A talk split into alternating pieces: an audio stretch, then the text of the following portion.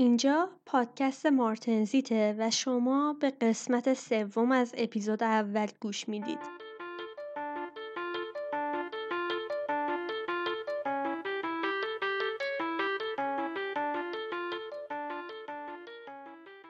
قسمت قبلی راجع به تغییر رنگ دندان، انواع روش های درمانی برای اصلاح تغییر رنگ، روش بلیچینگ و مکانیسم عملش، انواع مواد مختلفی که برای بلیچینگ به کار می‌رفت و روش های مختلف بلیچینگ رو بررسی کردیم. رسیدیم به اینجا که می‌خواستم به یه سری سوال بالینی که برای خودم پیش اومده بود و براشون دنبال جواب گشته بودم بپردازیم. همونطور که قبلا گفتم من برای پیدا کردن جواب این سوالات رفتم سراغ مقالات سیستماتیک ریویو یا همون مقالات مرور نظاممند. یعنی مقالاتی که اومدن نتیجه چندین تا مقاله ای که در یک زمینه بوده رو روی هم ریختن و سعی کردن به یک نتیجه گیری کلی برسن. که علتش رو هم توی اپیزود سفرم توضیح دادم. خب بریم سراغ سوال اول.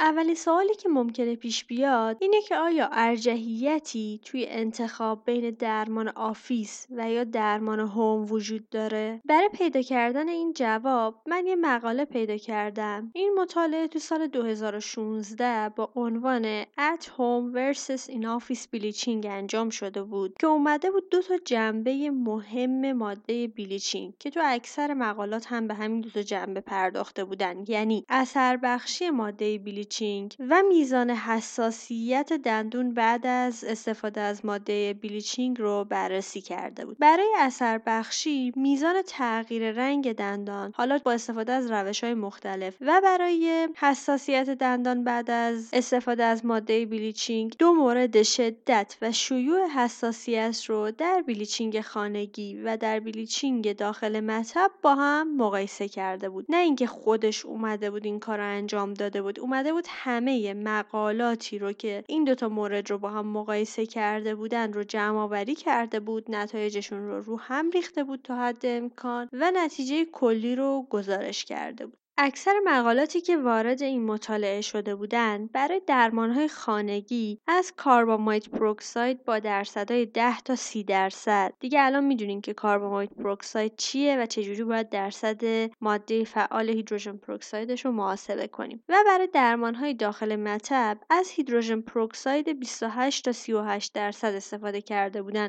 پس این مطالعه یه سری مقاله رو جمع آوری کرده بوده که این مقالات برای یه فک بیمار از ماده bleaching خانگی و روش bleaching خانگی برای سفید کنندگی استفاده کرده بودند و برای فک مقابلش از درمانهای داخل مطب و با مواد bleaching داخل مطب سفید کنندگی رو انجام داده بودند و اثر بخشی و شیوع و شدت حساسیت رو توی بیمار سنجیده بودند. نتایج این مطالعه نشون داده که تفاوت معنیداری بین میزان تغییر رنگ به دست اومده و همچنین حساسیت بعد از درمان بین درمان داخل مطب و درمان خانگی وجود نداشته. می‌تونیم اینجوری توضیحش بدیم که از اونجایی که پروسه سفید کردن دندانها یه پروسه وابسته به زمان و غلظت ماده فعالمونه درمان خانگی هم می‌تونه نتیجه مشابه با درمان داخل مطب به ما بده اما قطعا در زمانی طولانی تر. معمولا نتایج نشون داده که یه درمان یه جلسه ای مطب با hydrogen peroxide 35 درصد نتیجهش مشابه دو هفته درمان خانگی با carbamide peroxide بین 10 تا 16 درصده. احتمالا مشخصه که منظورمون این نیستش که روش office و home با یه دونه ماده اثرات مشابهی دارن. منظورمون اینه که هر کدوم با مواد مخصوص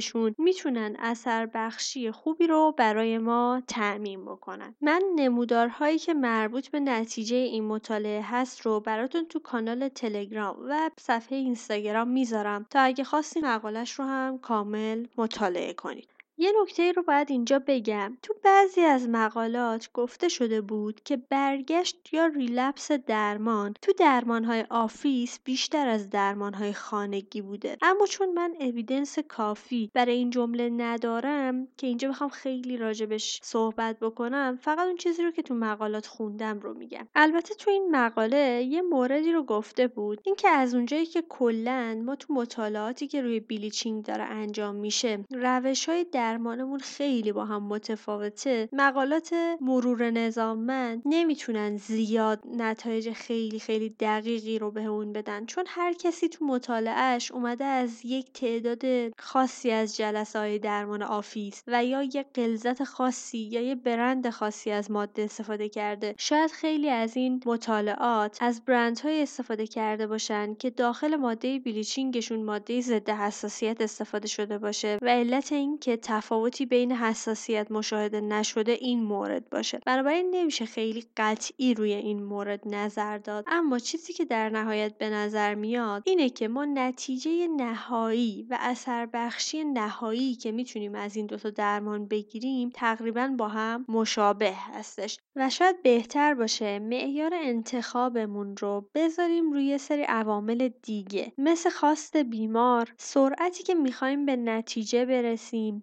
میزانی که بیمار می‌تونه نایتگارد رو تحمل بکنه یا میزان زمانی که می‌خواد صرف رفت و آمده به مطب بکنه و یا حتی در دسترس بودن مواد.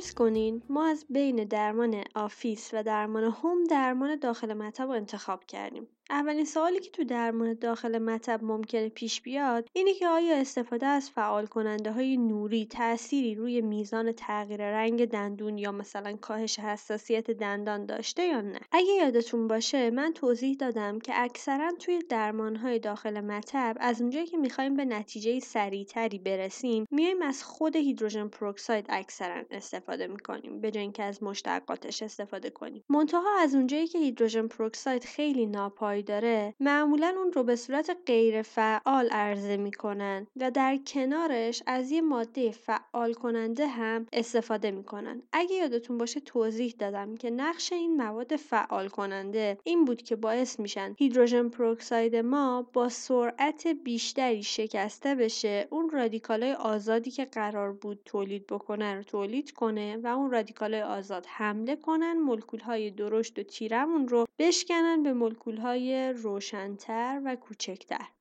و همونطور که قبلا توضیح دادم فعال کننده های ما می‌تونن از یک شرایط محیطی مثل مثلا یه pH خاص وجود حرارت که باعث سریعتر شکستن اون رادیکالای آزاد میشه کاتالیستای شیمیایی که تو بعضی از محصولات استفاده میشه و یا نور متغیر باشن. در رابطه با فعال کننده ها تو پارت قبلی مفصل صحبت کردیم. حالا می‌خوایم ببینیم که آیا استفاده از این فعال کننده های نور نوری تأثیری روی تغییر رنگ دندان یا کاهش حساسیتش داشته یا نداشته. یه مقاله مروری در سال 2017 اومده اثر بخشی استفاده از منبع نوری رو توی bleaching ای داخل مطب بررسی کرده. توی این مقاله 23 تا مطالعه که مجموعا تعداد بیماراشون 925 تا بیمار بوده اومده اثر بخشی و بروز حساسیت رو توی درمانهای in-office با ماده hydrogen peroxide بررسی کرده. همونطور همونطور که گفتیم منظور اون از اثر بخشی یعنی اینکه چقدر دندون تغییر رنگ داشته حالا این تغییر رنگ رو یا با شید گاید اندازه گرفتن و یا با استفاده از روش ها و دستگاه مخصوص رنگ سنجی اثر بخشی رو هم توی سه تا بازه زمانی یه روزه یک تا چهار هفته و بیش از چهار هفته بررسی کردن. بروز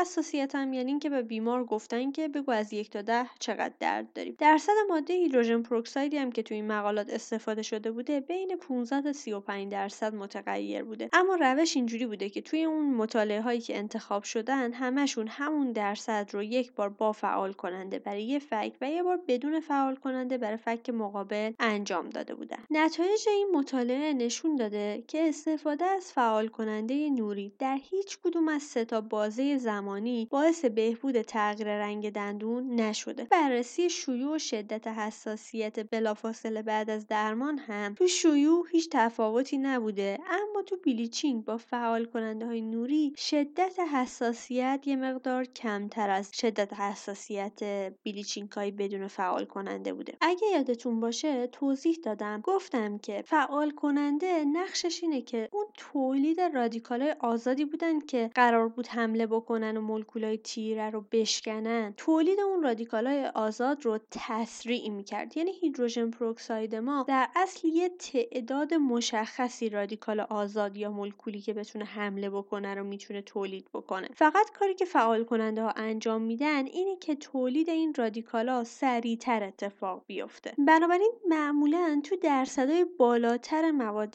bleaching به اندازه کافی رادیکال آزاد تولید میشه و فعال کننده های نوری زیاد تأثیری نمی‌تونن روی میزان تولید رادیکال آزاد بذارن. اما اگه ما تو کارمون بیایم از درصدهای پایینتر ماده bleaching مثلا درصدهای پایینتر hydrogen peroxide استفاده بکنیم احتمالا اثر فعال کننده های نوری می‌تونه چشمگیرتر باشه. در رابطه با شدت حساسیت شاید بتونیم اینجوری بگیم که چون استفاده از فعال کننده ها می‌تونه باعث بشه که دندون تو مدت زمان کوتاهتری به اون رنگ دلخواه ما برسه و ماده بلیچینگ ما مدت زمان کمتری با نسج دندون در تماسه شاید به خاطر این باشه که یه مقداری شدت حساسیت با استفاده از فعال کننده کمتر بوده. منتها این نکته رو باید مد نظر داشته باشیم که اگه داریم از غلظت بالاتر ماده بلیچینگ استفاده می‌کنیم و علاوه بر اون فعال کننده رو هم داریم استفاده می‌کنیم ممکنه که ناگهانی یه غلظت بالایی از رادیکال آزاد تولید بشه و خطرات زیادتری رو برای ما به همراه داشته باشه. در نهایت این مقاله میگه که تفاوت معنیداری تو سفید کنندگی وجود نداشته. بنابراین اگه دستگاه دارین و با درصدهای پایین هیدروژن پروکساید کار می‌کنین استفاده از فعال کننده های نوری توصیه میشه. اما اگه دستگاه ندارین یا از غلظت بالا دارین استفاده می‌کنین نگران نباشین به اون اثراتی که دوست دارین. می‌رسیم. یه نکته ای رو اینجا بگم. پارامترهای نوری که استفاده می‌کنیم می‌تونه رو نتیجه ما اثر بذاره. اگر ماده بلیچینگی که تهیه کردین خودش توصیه کرده و یا اصلا اجبار کرده استفاده از فعال کننده های نوری رو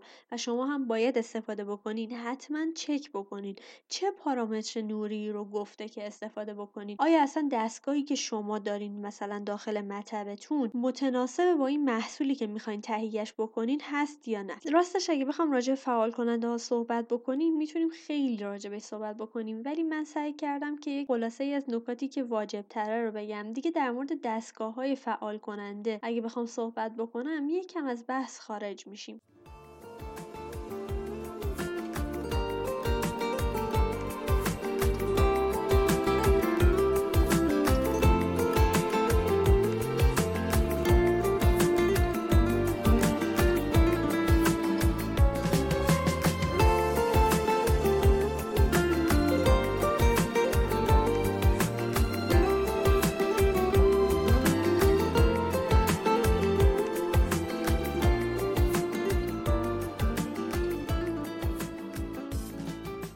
سوال بعدی که ممکنه پیش بیاد اینه که چه ای برای bleaching خانگی تر بوده hydrogen peroxide یا carbamide peroxide؟ برای جواب به این سوال یه مطالعه مروری با عنوان مقایسه اثر بخشی carbamide peroxide و hydrogen peroxide داخل tray برای bleaching خانگی تو سال 2016 انجام شده. این مطالعه اومده همه مقالاتی رو که تغییر رنگ و میزان تحریک بافت نرم رو مورد بررسی قرار داده بودن جمع کرده. اکثر مقالات از carbamide peroxide 10 درصد توی یک گروه حالا تو بازه 5 تا 35 درصد و تو اون گروه دیگه از hydrogen peroxide 7.5 درصد با بازه 2.5 تا 14 درصد استفاده کرده بودن. یعنی یه فک رو با carbamide peroxide bleach کرده بودن. فک مقابل رو با hydrogen peroxide میانگین طول مدت درمانشون هم دو هفته بوده.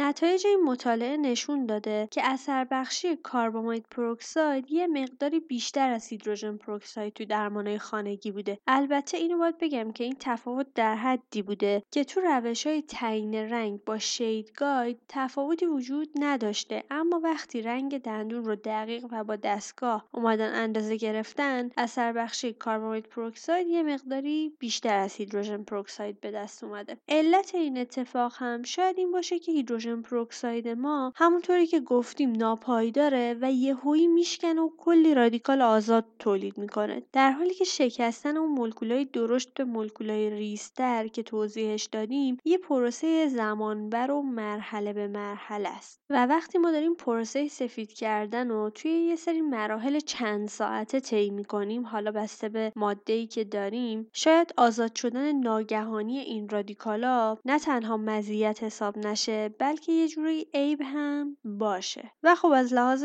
میزان تحریک بافت نرم تفاوتی بین این دوتا وجود نداشته و بنابراین اینجا هم بازم می‌تونیم بگیم آنچنان تفاوتی بین انتخاب hydrogen peroxide و carbamide peroxide برای درمان خانگی وجود نداره و بازم به یه سری عوامل دیگه مثل اینکه بیمار چند ساعت می‌خواد داخل منزل استفاده بکنه از tray bleach بیشتر بستگی داشته باشه. و اگه معیار دیگه ای نداشتیم احتمالا carbamide peroxide می‌تونه گزینه مناسب تری برای درمان خانگی نسبت به hydrogen peroxide باشه.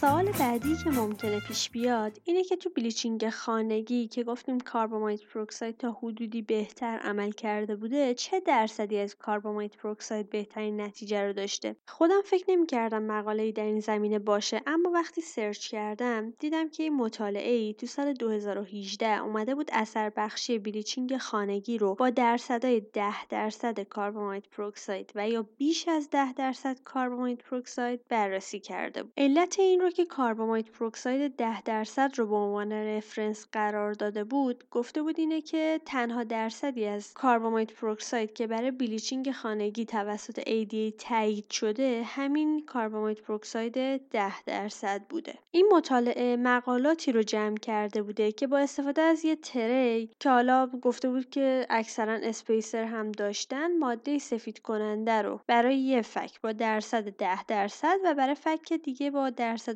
بالاتر از 10 درصد استفاده کرده و مقایسه کرده بوده. این مقاله هم مشابه مقالات قبلی از یه طرف سفید کنندگی یا همون اثرگذاری ماده رو حالا یا با استفاده از روش های مختلف رنگ سنجی مثل colorimetry یا shade رنگی و اینجور چیزا بررسی کرده بوده. همینطور حساسیت دندون رو هم با همون مقیاسی که گفتیم که به بیمار گفته که از یک تا ده چقدر درد دارین بررسی کرده بوده. جالبه که نتیجه این مطالعه هم نشون داده که carbamide peroxide 10 درصد تغییر رنگش مشابه استفاده از carbamide peroxide بیشتر از 10 درصد بوده. ولی شدت عوارض ناشی از bleaching تو carbamide peroxide 10 درصد کمتر گزارش شده بوده. خب از لحاظ تئوری ما انتظار داریم که وقتی درصد بالاتر داریم استفاده می‌کنیم تغییر رنگمون سریعتر اتفاق بیفته. هرچی غلظت مادهمون بیشتر باشه غلظت رادیکالاش هم بیشتر بشه و دندان سریعتر سفید بشه. پس چرا نتایج نشون داده که تغییر رنگ مشابه اینا از خودشون نشون دادن؟ اگه که ما بیایم توی یه زمان مشخصی یعنی مثلا بعد از یک روز یا دو روز یا چند روز استفاده از مواد بلیچین بیایم نتیجه رو نگاه بکنیم احتمالا می‌بینیم که درصدهای بالاتر نتیجه بهتری رو نشون دادن. اما وقتی که داریم نتیجه نهایی رو با هم مقایسه می‌کنیم می‌بینیم که نتیجه نهایی این دوتا با هم دیگه یکسان بوده. بنابراین اینجا هم. استفاده از موادی با غلظت بالاتر فقط نتیجه سریعتر بهمون داده بوده و تو نتیجه نهایی تأثیری نداشته. خب علتش هم می‌تونه این باشه که با شروع سفید کنندگی هنوز یه سری موادی وجود دارن که بخوان اکسید بشن و پیوندشون شکسته بشه. بنابراین تعداد بیشتر رادیکال آزاد در دسترس می‌تونه برای ما کمک کننده باشه. اما هرچی که دندون به سمت سفید شدن میره اون سوبستراهای کافی که باید وجود داشته باشن برای اینکه ماده اکسید کننده ما بره اونا رو بشکنه دیگه وجود نداره. در حالی که تو های پایین این سوبسترات تا لحظات آخر درمان وجود داره. اما از یه طرف باید حواسمون به این باشه که تو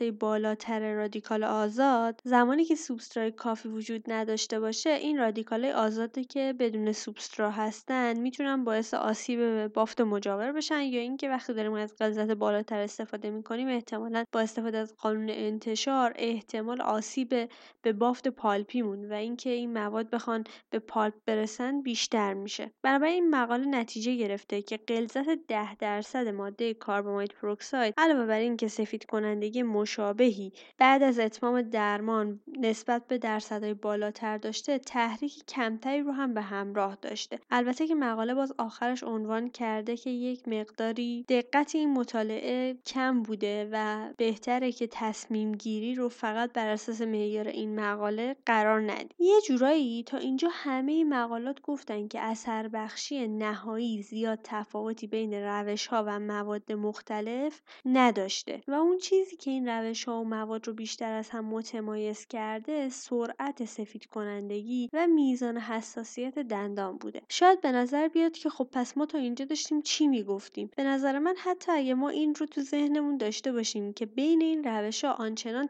تفاوتی وجود نداشته تصمیم گیریمون تو انتخاب مواد و روش شاید خیلی آسون تر از قبل بشه. بنابراین اینکه اینا با هم دیگه تفاوت نداشتن خودش یه نتیجه می‌تونه باشه.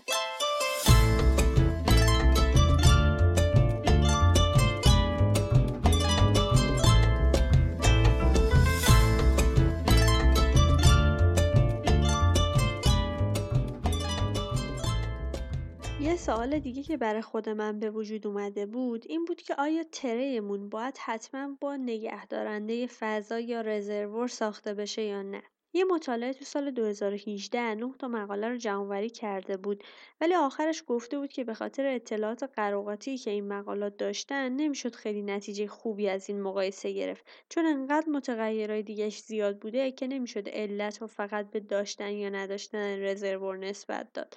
خلاصه اینکه این سوال من هنوز حل نشده. البته شرکت ها خودشون بجز شرکت اولترادنت که من دیدم توی مراحل ذکر کرده که اصلا رزرور بزنین بقیه تا جایی که من می‌دونم صحبتی از این مورد نکردن. بازم شما اگه اطلاعات بیشتری در این مورد دارین خوشحال میشم من راهنمایی کنید یه سوال دیگه اینه که آیا درمان ترکیبی ارجحیتی به درمان خانگی تنها یا درمان داخل مطب به تنهایی داشته؟ یه مقاله دیگه تو سال 2019 اومدن اثر بخشی درمان ترکیبی رو با درمان خانگی جداگانه یا درمان داخل مطب جداگانه مقایسه کردن. زیاد توضیح نمیدم که چیکار کردن. فقط نتایجش نشون داده که درمان ترکیبی مزیتی به درمانهای تنها نداشته. یکی دیگه از اون سوالایی که از خود من خیلی وقت پرسیدن این بوده که چه مدت بعد از درمان bleaching می‌تونیم ترمیم کامپوزیتی انجام بدیم. راستش مقاله مروری تو این زمینه پیدا نکردم که جمع‌بندی خوب انجام داده باشه اما اکثر مقالات میگن حداقل دو هفته صبر بکنید. به علاوه توصیه شده که از یک سری احیا کننده یعنی برعکس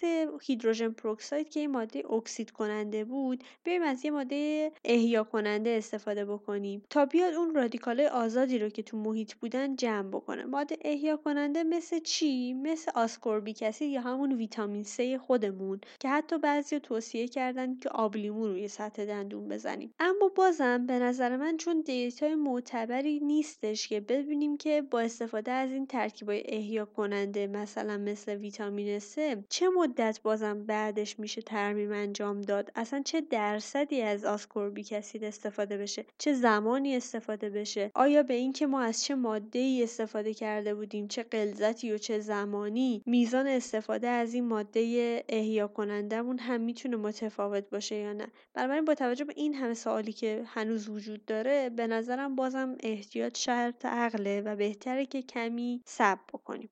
ممکنه سوالای دیگه هم تو ذهن شما باشه. تو ذهن منم هنوز سوال زیاد بود. اما همونجوری که گفتم چون اطلاعات معتبری خیلی براشون پیدا نکردم در موردشون صحبتی نمی کنم. اما اگه مقاله جدیدی تو این مورد چاپ بشه سعی می‌کنم که جداگونه توی یه سری اپیزود فرعی توضیحشون بدم. تو پارت بعدی یه جمعبندی می‌کنیم از معیارهایی که برای انتخاب ماده بلیچینگ باید مد نظر قرار بدیم. مواد موجود تو بازار ایران رو بررسی می‌کنیم. بعد بعدم یه خورده در رابطه با ساید های ماده صحبت خواهیم کرد. پس لطفا با من همراه باشید.